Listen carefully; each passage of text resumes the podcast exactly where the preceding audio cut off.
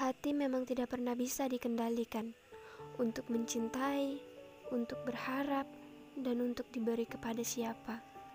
Bahkan sering kali perasaan bisa bertahan lama untuk mencintai sendirian. Bukankah itu amat menyakitkan? Seringkali takut kehilangan meskipun belum memilikinya. Bukankah ini juga tidak wajar? Mungkin suatu saat luka akan memberitahumu banyak hal, akan menyadarkanmu untuk berhenti. Setelah kamu tahu bagaimana rasanya mencintai sendirian, terluka sendirian, dan melepaskan adalah cara paling baik agar suatu hari nanti ketika kamu mendengar seseorang yang pernah kamu cintai menjadi milik orang lain, kamu akan bersyukur karena kamu telah menyerah di waktu yang tepat.